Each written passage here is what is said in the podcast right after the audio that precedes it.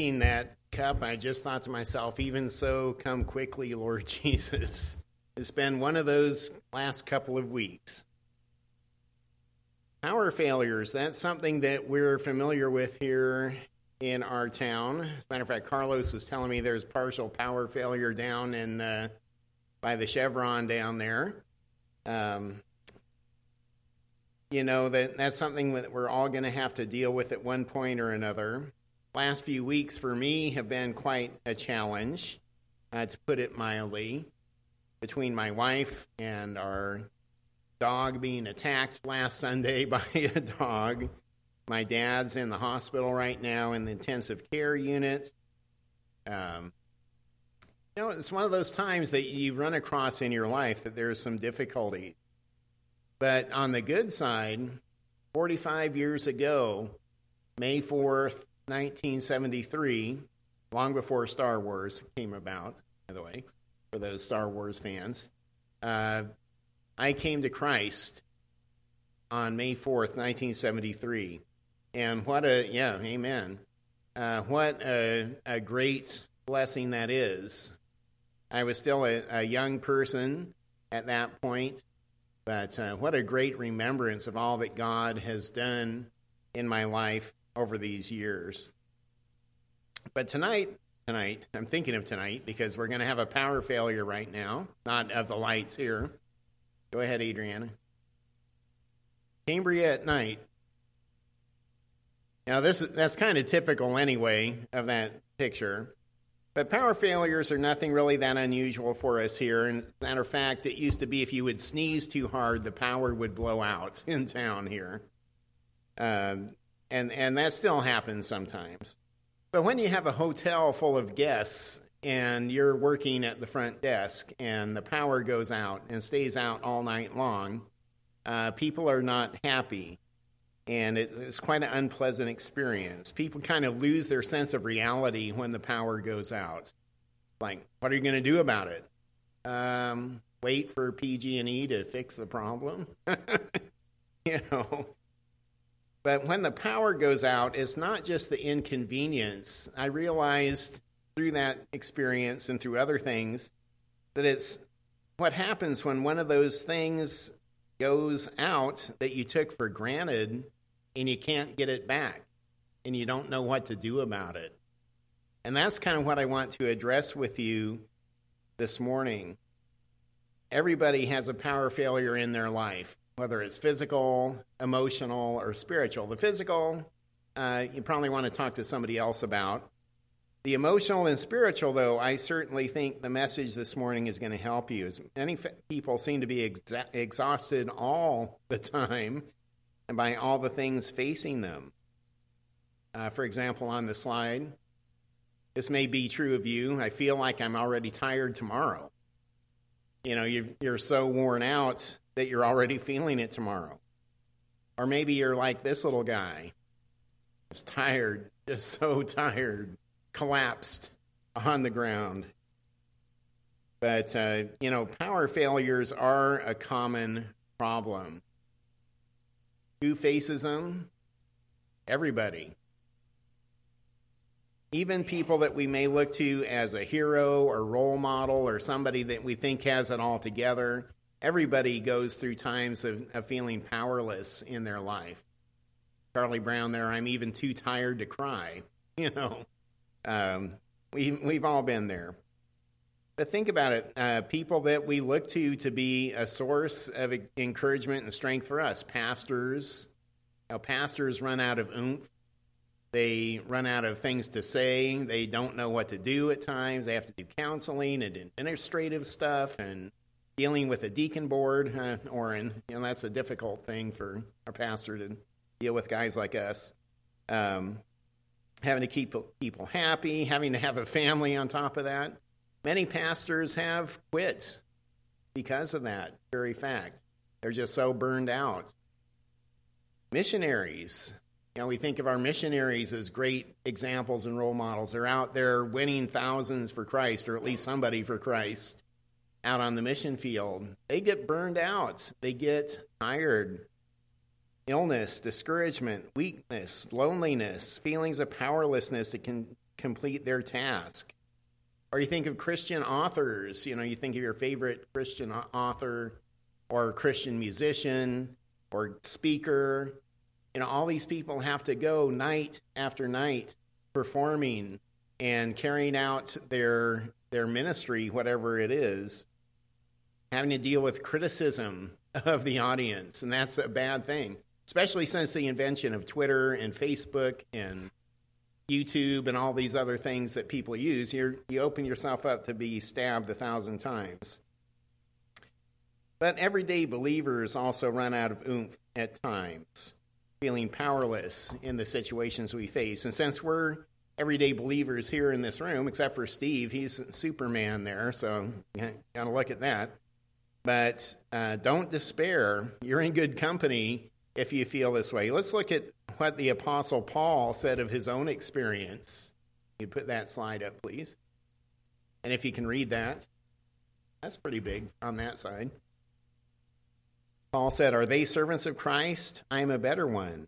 I am talking like a madman, with far greater labors, far more imprisonments, with countless beatings, and often near death. Five times I received at the hands of the Jews 40 lashes less one. Three times I was beaten with rods. Once I was stoned.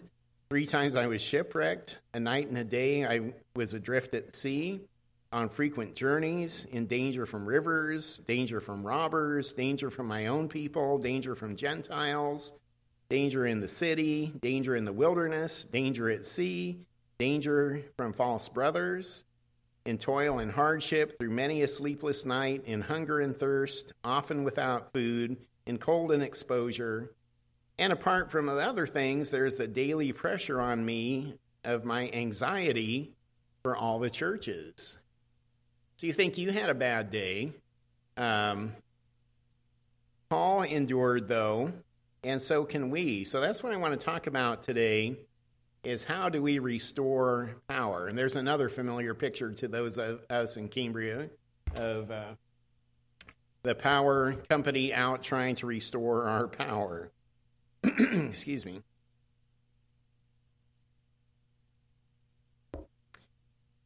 So, how do we regain strength and find a place of renewal? And how do we get beyond our trials of our lives and be re energized to be all that God has called us to be? It's by declaring war. Now, war? What the heck are you talking about? What I'm talking about is not a battle of a physical nature, but a spiritual battle involving three simple elements that are very easy to overlook As a matter of fact, they're listed on there for you to take notes in your little handout. They're the three letters of the word war, W A R. And we're going to talk about those three elements as we find renewal and restoration that God has prescribed for us. And the first letter, W, is wait. Wait? I mean, everything's falling apart in my life. You tell me to wait? Well, yes, that's what I'm telling you. It seems like the last thing we want to do when we're powerless is sit and wait. Be taking some form of action? Well, let's look at what I mean by eight. If you want to turn over in your Bible to Isaiah chapter 40, verses 27 to 31, we sang about this a few minutes ago as well. But we're going to talk about this passage today, and it's also appearing on your slide, your screen right now. Isaiah chapter 40, verses 27 to 31. And you can follow along on the screen or in your Bible. Why do you say, O Jacob, and speak, O Israel? My way is hidden from the Lord, and my right is disregarded by my God. Have you not known? Have you not heard? The Lord is the everlasting God, the creator of the ends of the earth. He does not faint or grow weary. His understanding is unsearchable. He gives power to the faint, and to him who has no might, he increases strength. Even youths shall faint and be weary, and young man, men shall fall exhausted. But they who wait for the Lord shall renew their strength.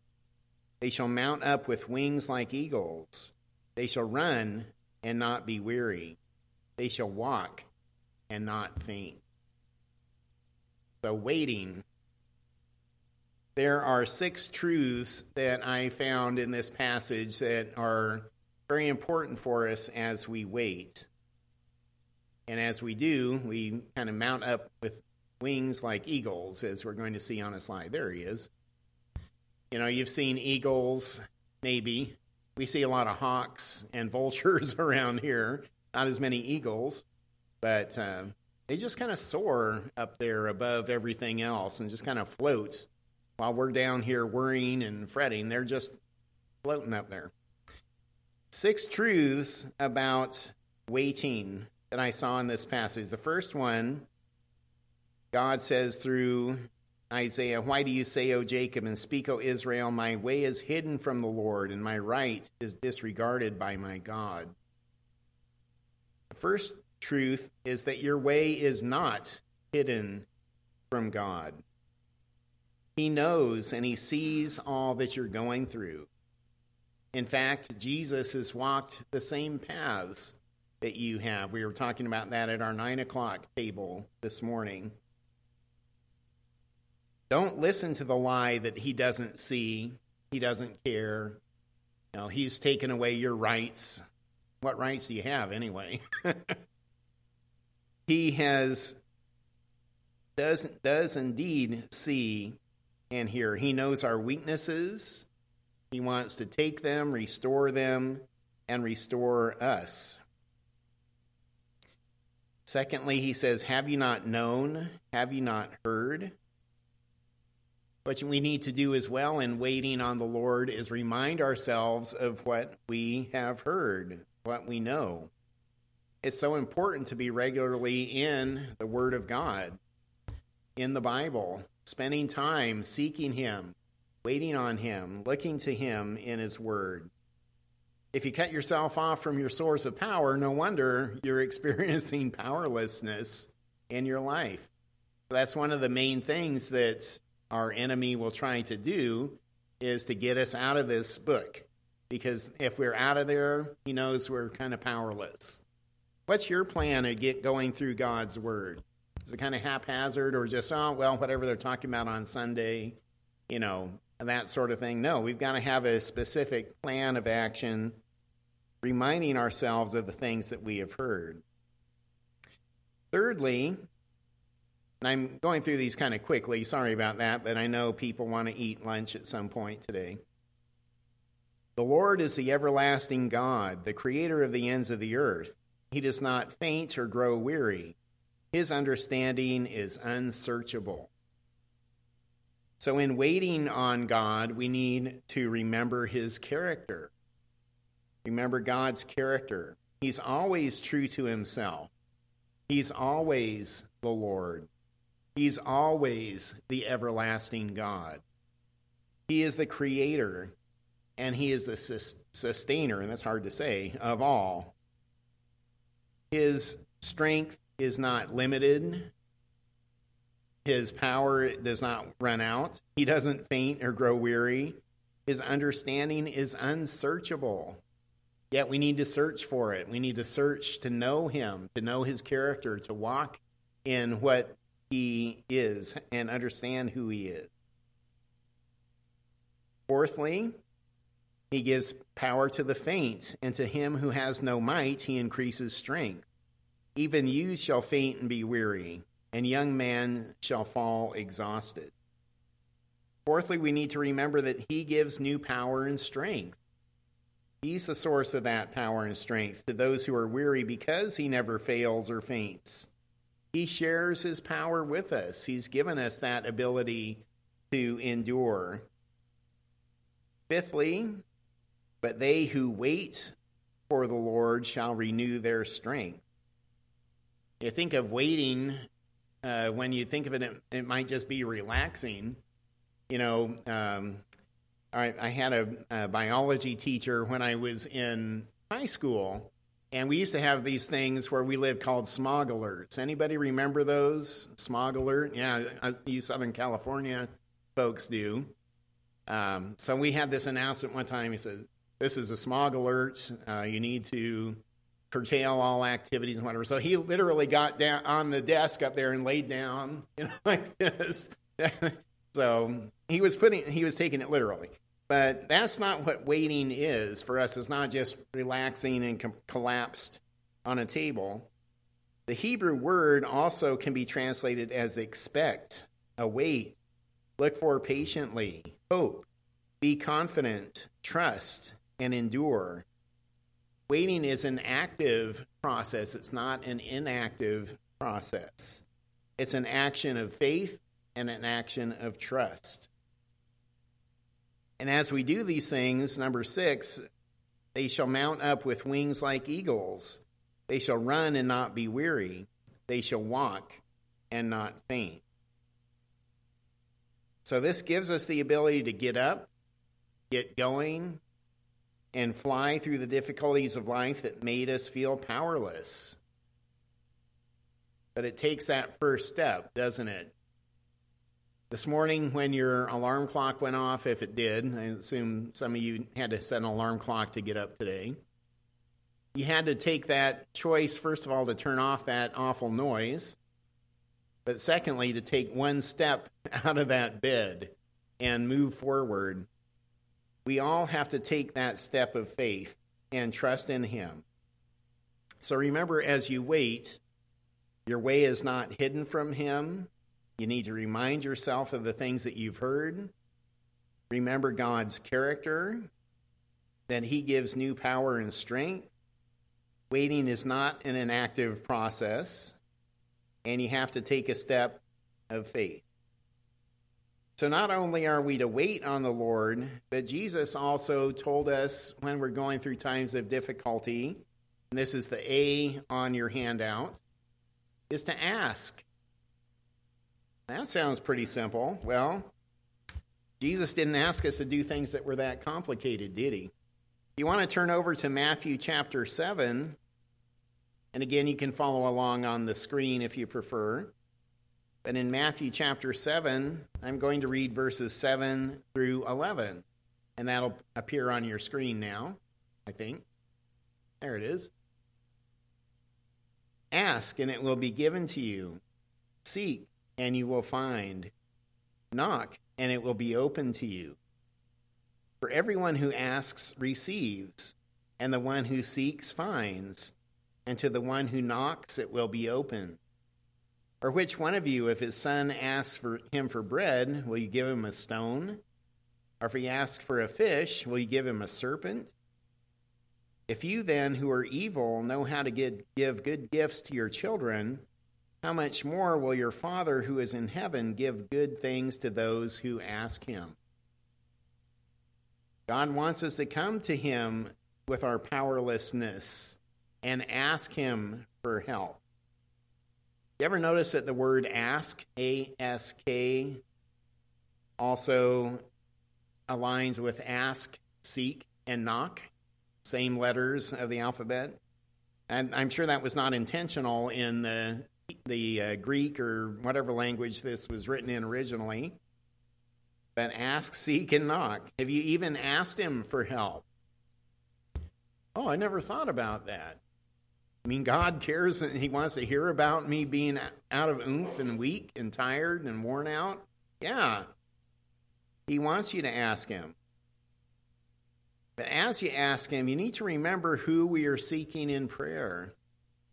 And we're not seeking a God who's far away and doesn't care, a God who's, you know, asleep on the watch, whatever. We're seeking our good Father, the one who knows our true need. He gives bread, not serpents, when you ask Him. He gives us what we need. And sometimes his response uh, is seemingly nothing. We may ask and we hear nothing in response, or we hear little in response. And that's okay because he, we can't always see what's truly best for us. And we pray one way, and God may answer a different way. Uh, his answers are always there. They're either yes, no, or later. or I got a better plan in mind than you do.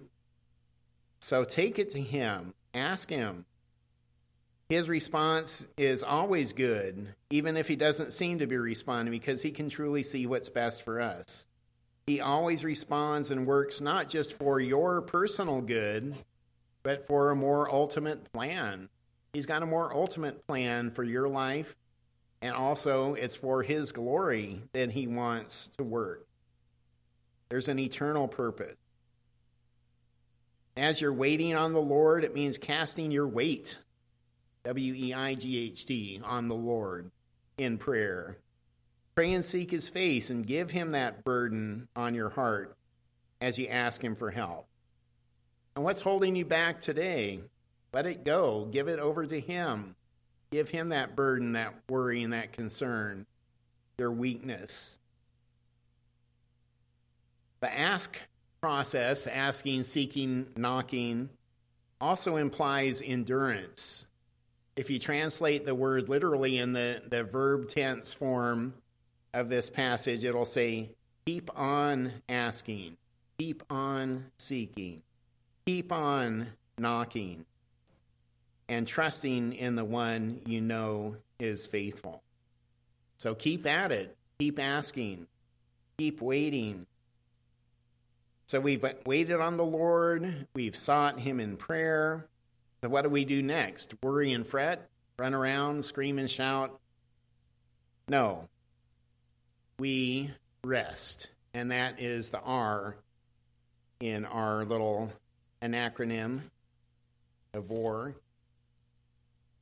In Matthew 11, 28 to 30, Jesus also talked about this very thing, and it's there on the screen for you. I'm bending up my Bible page. Matthew 11, 28 to 30. Come to me, all who labor and are heavy laden, and I will give you rest. Take my yoke upon you and learn from me, for I am gentle and lowly in heart, and you will find rest for your soul. For my yoke is easy and my burden is light. We rest in Him.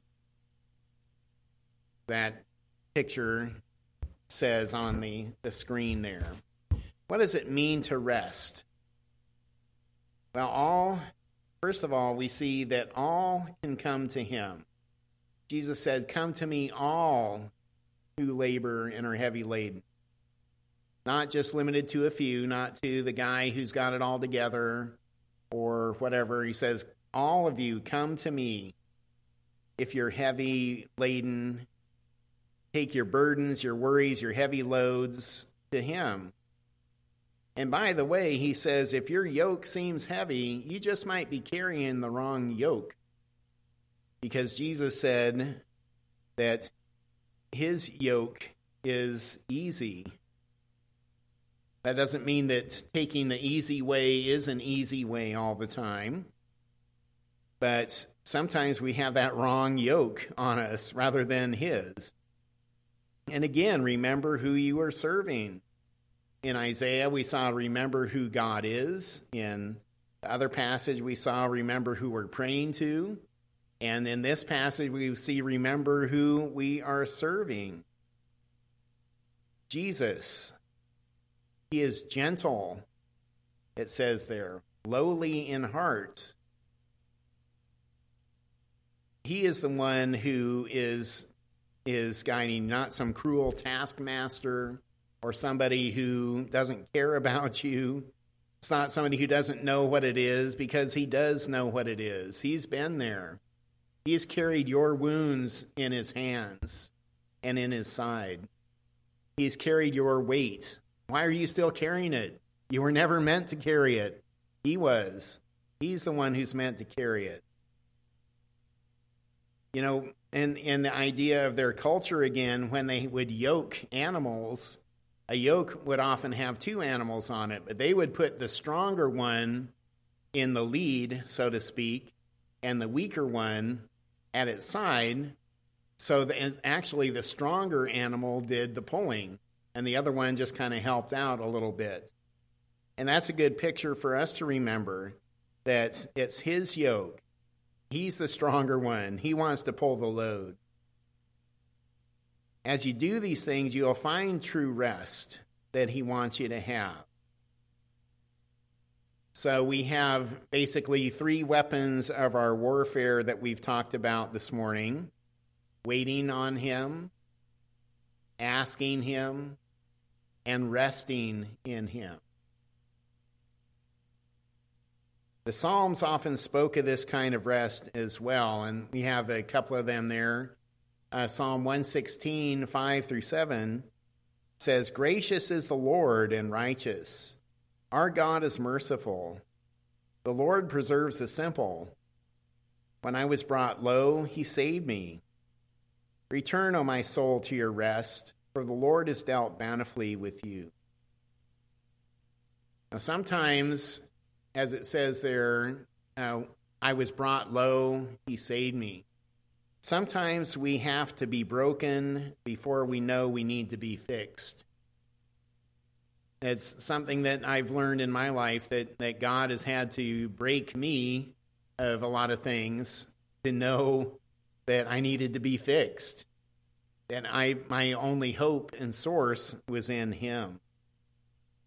And as you trust in him, remembering He's gracious, He's merciful, He preserves. Our souls can return to rest because God has bountifully dealt with us. There's another psalm I have on there as well Psalm 127, 1 to 2. Unless the Lord builds the house, those who build it labor in vain. Unless the Lord watches over the city, the watchman stays awake in vain. It is in vain that you rise up early and go late to rest, eating the bread of anxious toil, for he gives to his beloved sleep. Sleep. What a, a unique concept. That's something that uh, us insomniacs would enjoy a little bit more of. Um, runs in the family. Th- thankfully, my wife didn't get it because of me, since she's not genetically related. Um, but insomnia is a problem that runs in the family, and I know some of, uh, others of you have had the same difficulty. But if God is in control of the building process of your life, of your family, of your city, then why are you sitting up and worrying about it? It's vain for you to rise up early, to go to bed late, worrying, being anxious, being burdened down.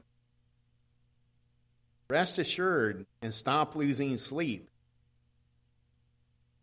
So, how is your battle today? How is your power supply in your life? Do you notice any shortages of power, or is the power just plain out? Today, I want to encourage you to wait, to ask, and to rest in the Lord, to give Him the burdens, to let Him take care of those difficulties. As you commit your war over to Him today, He will take care of that. There's a couple of quotes I found related to this. First one's from an anonymous source. It says, Almighty must be that power whose sufficient strength is weakness. Now, Paul said that my strength is in Christ. My, my strength is weakness. So if it's realizing and accepting our weakness that he can fill us with his power. And St. Augustine said, When God is our strength, it is strength indeed. When our strength is our own, it is only weakness. So you may trust in your physical ability. Good luck. Uh, it won't get you through the real crux of life, which is the spiritual power that we need. Our strength is only weakness. So I've kept this message short today for your benefit to uh, get to your lunch sooner. Uh, but, you know, just want you to take those things away with you today. And I came across recently again a song that is written by one of my favorite artists who's been through these same struggles I think we were born under the same tree or something. I don't know. We, we just seem to be so alike. And I wanted to read this for you. It's actually on the back side of your handout as well, the lyrics for this. And I have them, I can almost read them up there. And I just wanted to read it for you. Thankfully, I'm not going to sing it, so rejoice in that fact. Lord, I have a heavy burden of all I've seen and know. It's more than I can handle. But your word is burning like a fire shut up in my bones, and I cannot let it go. And when I'm weary and overwrought, with so many battles left unfought, I think of Paul and Silas in the prison yard. I hear their song of freedom rising to the stars. And when the saints go marching in, I want to be one of them. Lord, it's all that I can't carry and cannot leave behind. It often overwhelms me. But when I think of all who've gone before and lived the faithful life, their courage compels me. And when I'm weary and overwrought, with so many battles left unfought, I think of Paul and Silas in the prison yard. I hear their song of freedom rising to the stars. I see the shepherd Moses in the Pharaoh's court. I hear his call for freedom for the people of the Lord. And when the saints go marching in, I want to be one of them. Go on to the next slide there. I see the long, quiet walk along the Underground Railroad. I see the slave awakening to the value of her soul. I see the young missionary and the angry spear. I see his family returning with no trace of fear. I see the long, hard shadows of Calcutta nights. I see the sisters standing by the dying man's side. I see the young girl huddled on the brothel floor. I see the man with a passion coming kicking down the door. I see the man of sorrows and his long troubled road. I see the world on his shoulders and my easy load. And when the saints go marching in, I want to be one. Let's pray. Lord, thank you that your word is so simple and straightforward. We often miss the simple truths that you have for us. Lord, as we struggle with life's challenges and difficulties, thank you that you've been there and you know what it is. You know that we're but dust and we are dependent upon you. God, I pray that you would help each one of my brothers and sisters here, those hearing this message, Lord, to cast their weight upon you as they wait on you, to truly and boldly come before you and ask for help, and then to rest in your answer and to trust in you. Pray that you would help us as we think about these things the rest of this day. Lord, also as we go to enjoy our meal together, I pray that you would bless that food and that fellowship time, that your name would be honored and glorified. And thank you, Lord, that you are who you are. In Jesus' name.